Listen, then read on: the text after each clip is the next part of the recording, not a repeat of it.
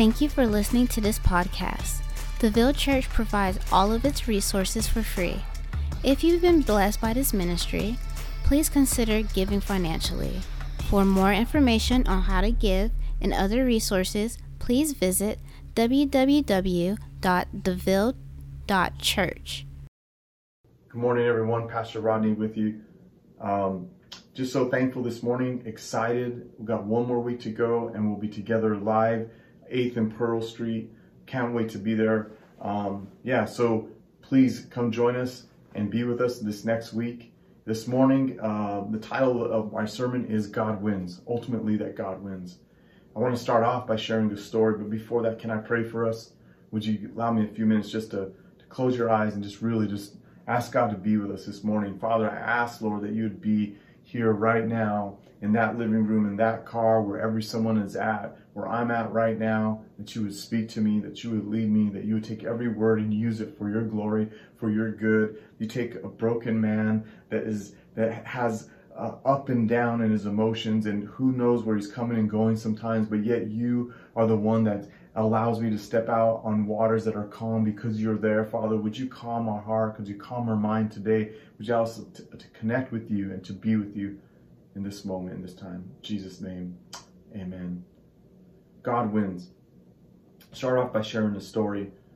When I was about 21 years old, I had moved from one workplace, one business to another, and I became an assistant manager of this department. Now, the main manager was there training me for about a month's time. He taught me everything that needed to happen for that place to run.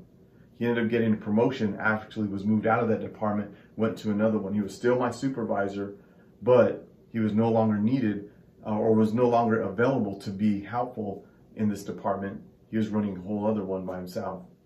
So I kept the department going as an assistant. Um, went about a whole year's time. I asked for a raise because I had been running the department for a whole year as an assistant, and I had noticed that I would get paid less than some of my um, coworkers would, and um, even though I was their supervisor. And when I went to ask for that raise, the he denied my raise, and and it was no real reason. It was very vague. And um, what's crazy is that department before I started there had lost eighty thousand the year before I worked there, and then the next year it made eighty thousand as I worked there. That was a hundred and sixty thousand dollar swing. So performance wise, it was there. Now, as a matter of fact, uh, it was a big joke because they used to have this desk in the back, and they had 14 notches on the desk. And I remember us cleaning the back area, and I asked, "What are these notches for?" And they were laughing. The guys that had been there for a long time, there was only like three that had really been there a long time. They said that's for the number of managers that are in your position that have been there in seven years. 14 managers in seven years they were taking bets to see how long I would last. And that went on to be a, an 18 year career. But I just wanted to say that, you know, there are times where you go to someone like a supervisor, maybe a coach, a teacher, maybe, uh, maybe it's a judge, and um, maybe it's a nonprofit organization, and they have an authority or a right to decide something in your life that affects your life and your livelihood.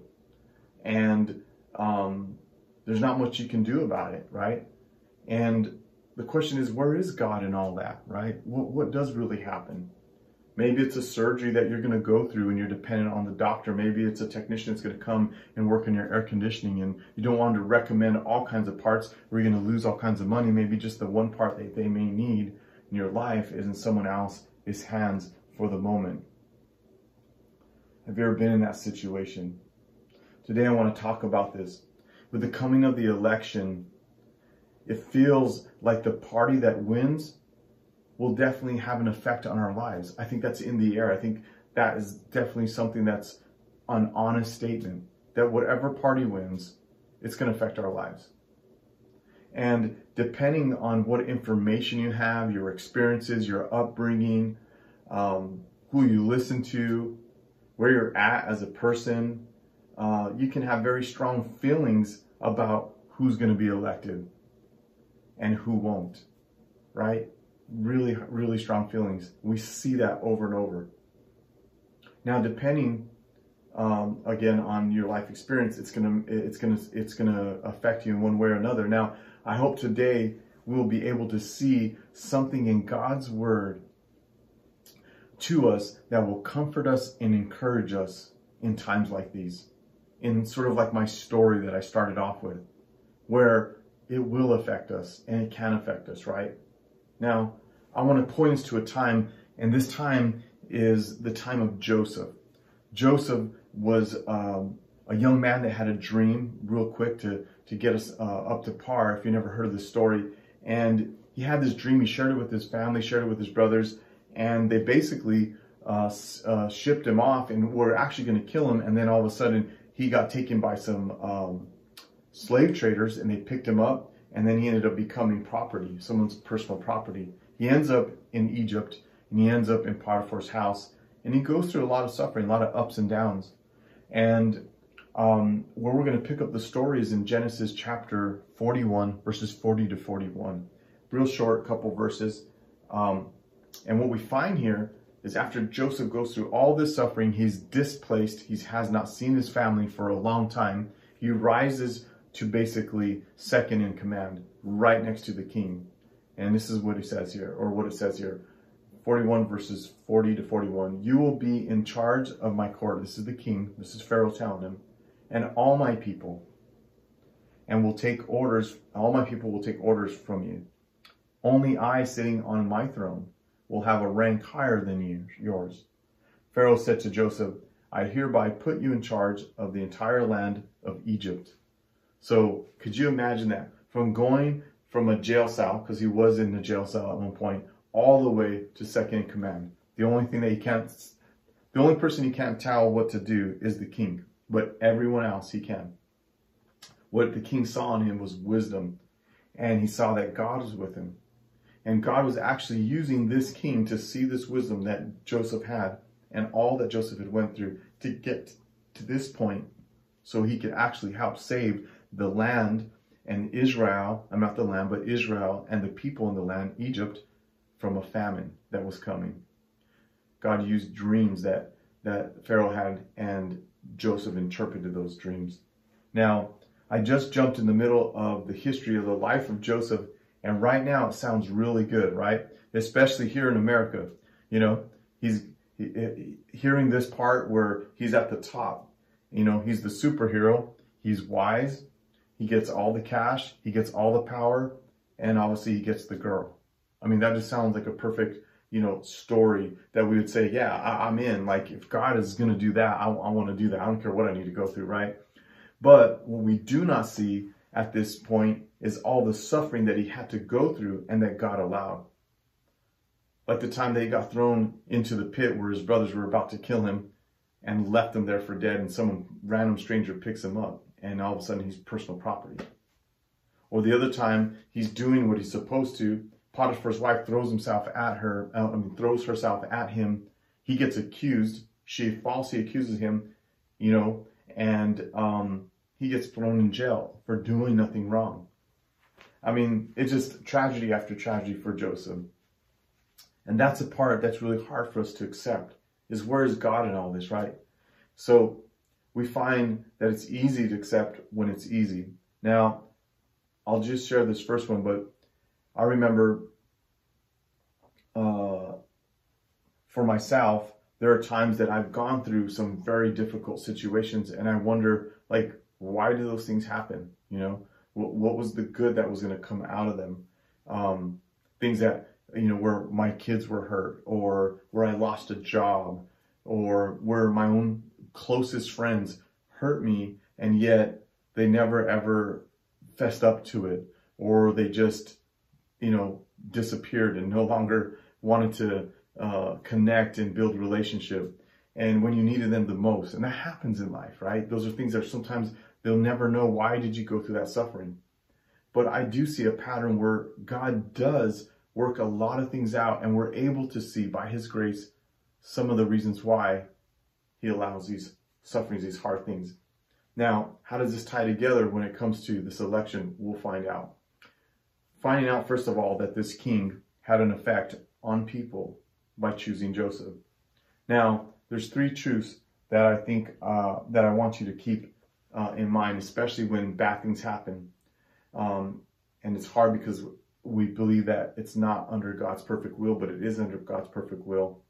And I hope these things, uh, these three truths that I've said before, will comfort you. First of all, that God in His wisdom always knows what's best for us. God in His wisdom always knows what's best.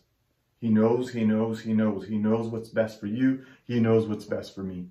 If there's someone that knows what's going on, that can see the end and the beginning, that's why He's the Alpha and He's the Omega, because He is the beginning and the end. The one that has had a plan for your life before the foundation of the world. In other words, before you came out of your mother's womb, God had already had a plan for your life and He knows how it's going to go. As a matter of fact, He says that He laid out good works before the foundation for you to walk in them. He knows how He's going to work it out all good and for you to walk in obedience to Him because He's laid that out for you to do that and giving you the power to do so. The second truth is that God in His love always wills what's best for us. God in His love always wills his be- what's best for us. He has only has perfect love. He has no love that's tainted. It's unconditional, right? It's for our good, and it's um, pure and it's holy. It's always for what is right. So in that, he wills only what's best. He never wills what's second best. He never wills uh, what's third best. No, he only wills what's best for us, no matter what. And then he's the only one because he is all powerful. God in his sovereignty, which means he's basically all in control and all powerful, has all the power to bring it about.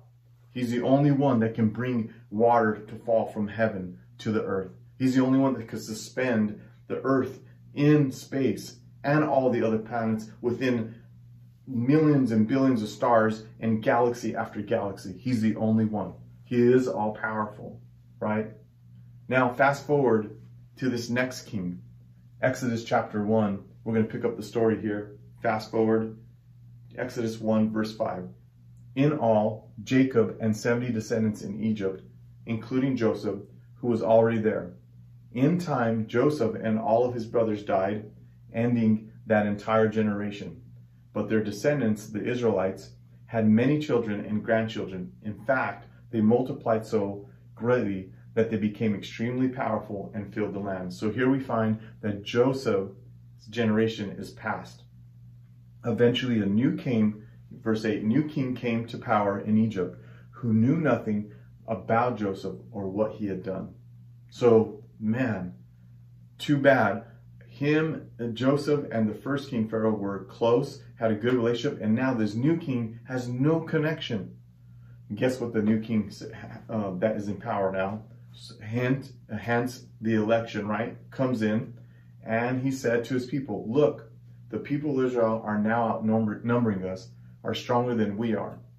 We must make a plan to keep them from growing even more. If we don't, and if war breaks out, they will join our enemies and fight against us. Then they will escape from the country. So the Egyptians made the Israelites their slaves. They appointed brutal slave drivers over them, hoping to wear them down with crushing labor. They forced them to build the cities in Pithom and uh, Ramesses and supply centers for, as supply centers for the king. So here we find that all of a sudden God's people went from being okay, being in harmony, right, living a great life with a great king and Joseph being in second in charge, to now falling under this new king that's going to bring nothing but harm and, and work and, and enslavement. So we see this happening. And it goes to the point that that uh, Pharaoh wants to start killing the, the firstborn. Um, that's where Moses is r- risen up. And God starts to hear the cries of his people. So now we have the second king. We have a second king, and something happens as a result of this second king. So again, God's people start to to to um, suffer. Now, think right here, this is maybe one of the main driving forces behind people today when it comes to this election.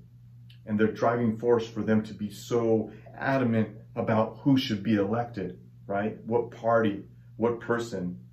Um, some way, somehow, we're really afraid that someone in office or someone's will, ha- will do harm and not good. There's a fear there. We're afraid of something because of what information we have, what we believe, what we think, all this stuff, right? And it's very, and it may be real. It may be possible that harm could come from whoever's in office. Now, I want you to know that you're not alone in this, that it's normal to feel this way. And that because, as you see in Scripture, God gives us a real life examples of how when different kings take position, it can affect people in a negative way. God doesn't hold back. He does not hold back reality. That's what I love about the Bible. He does not hold back at all. Now, they may use their power and position again for evil and not good. But let's look at some more scripture. And I want to want you to see that even those who are causing harm, God is still in control and can do anything he wills with them. Exodus 3, 21 to 22. What do we find here? We find God telling Moses, look, this is what's going to happen. I'm going to deal with God. I'm to deal with the Egyptians. I'm going to deal with Pharaoh and get ready to leave. But before you leave, you guys don't got nothing because you're slaves. You've had nothing for a long time.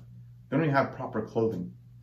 So he says, I want you to tell our people to go and ask the Egyptians that they're living with that are their slave masters for their things, their clothing, their jewelry, their clothes, things they're going to need to be able to exit and leave. And guess what happens? Exodus 31, 3, 21 to 22 says, And I will cause the Egyptians to look favorably on you. How in the world did God do that? They will give you gifts, and when you go, so you will not leave empty handed.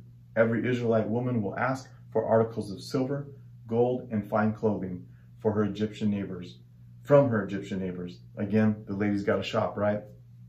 Anyways, um, and the foreign women in the ho- in their houses. You will dress your sons and daughters with these with these, stripping the Egyptians of their wealth. And that's exactly what happened.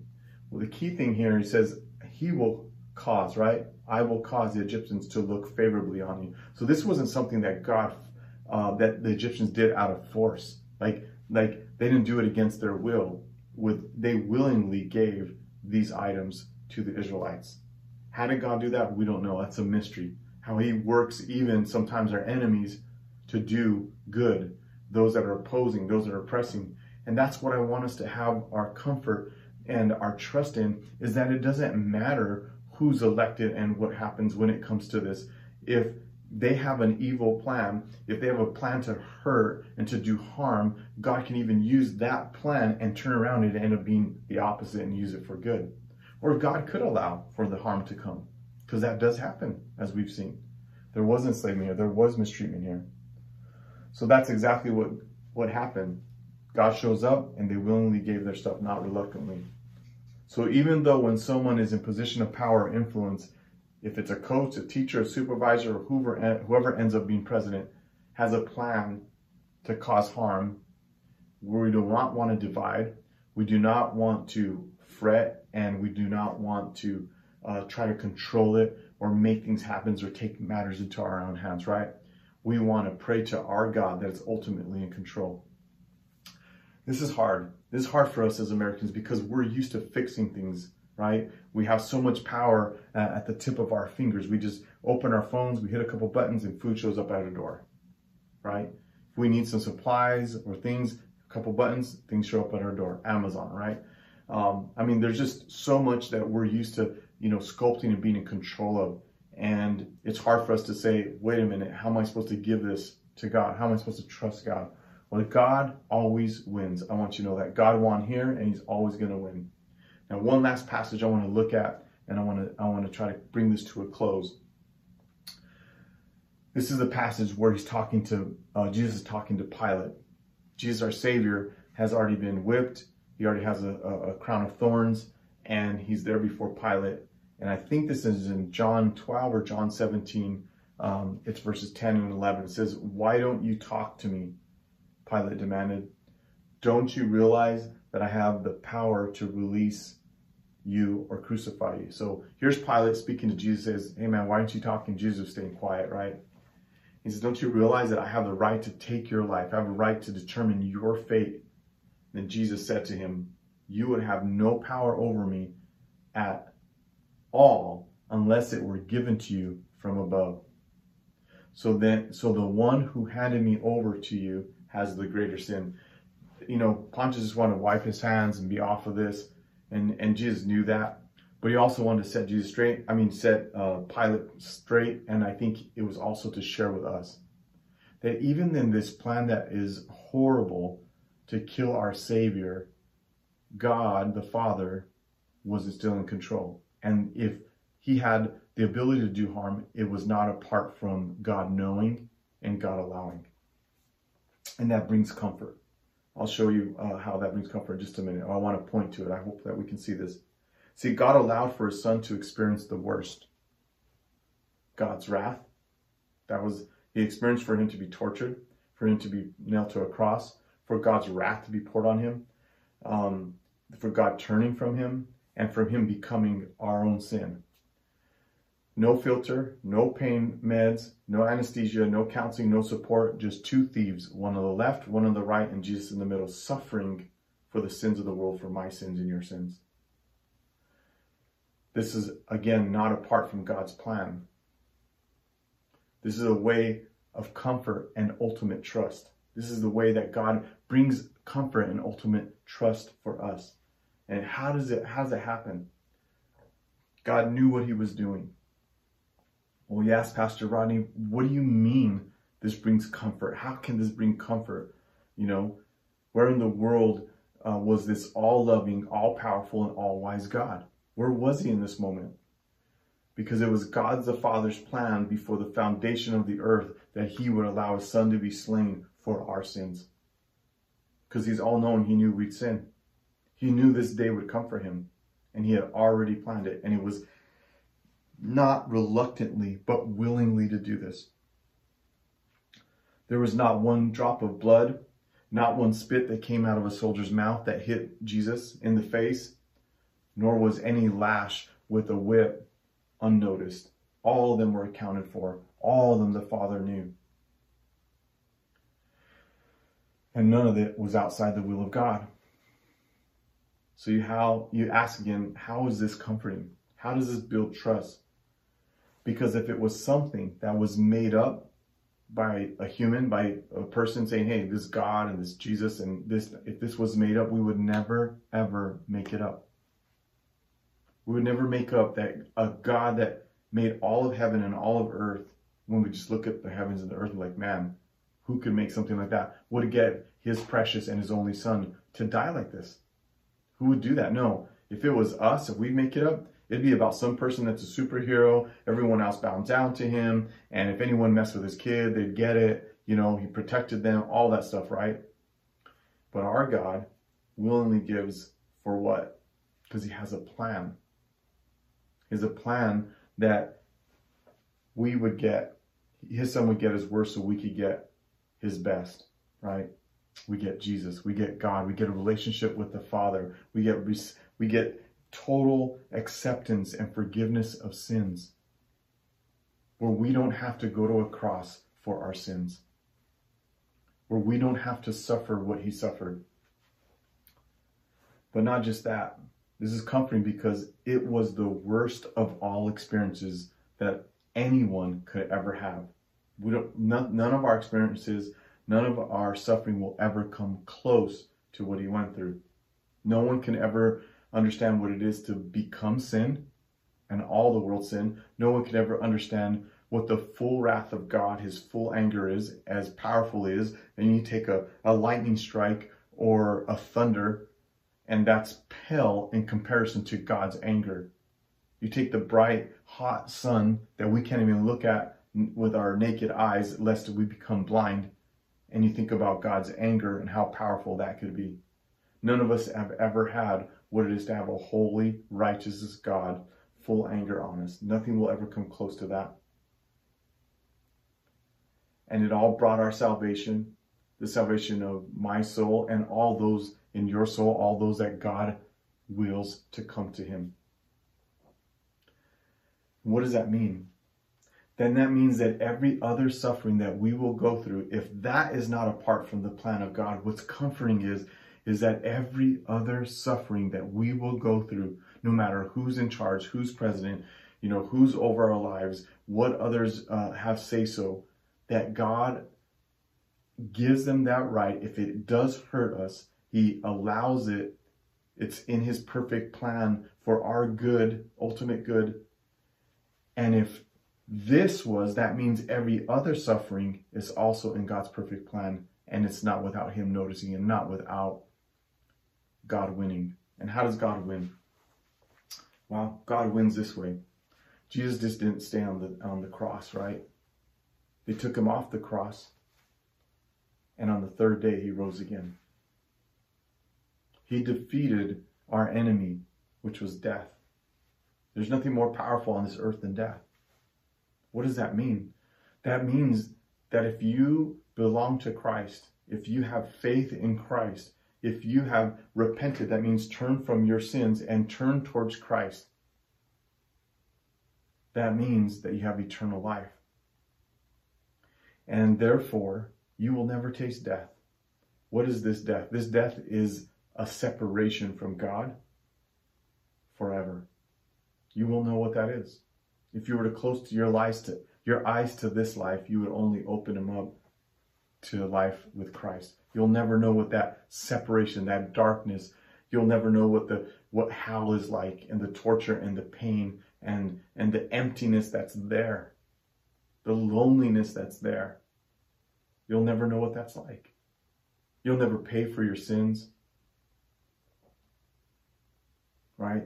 And so therefore, that's God's perfect plan. See, all the sufferings that you go through, there's a purpose. Now, sometimes we're able to see them. I'm reminded of the times that my dad would drive us 100 miles an hour in the in the vehicle, and he'd be drinking. And um, it came to this this this uh, point where you know it was too much for the family, and all of a sudden, you know, my mom took us. We started living with my grandmother, and my dad comes over, and my mom said, "Look, if you don't get help, then we're going to separate, and we're actually going to separate." until you get help. And I remember my dad turning towards me and he says, Son, who are you going to go with? And I, I was a daddy's boy. Like, I never told my dad anything he did wrong, ever. Never told my dad. I looked up to him. I loved him. I love him to this day. He's the biggest influence in my life. He affected me the most. And I remember turning to him and I was, I don't know, maybe 12, 13 years old. And I said, Dad, I, can't do this. I can't be waiting up at night wondering whether you're going to be alive or not. If that's what it's going to be, I, I can't go with you. And I remember seeing my dad break down and says, I'm going to get help. And I saw my dad go get help. I remember we went to go talk to a counselor and a family counselor, and she had us share with my dad what it felt like. And for the first time, that second time, I actually shared, actually, the first time I ever shared what it made me feel like when my dad would do those things.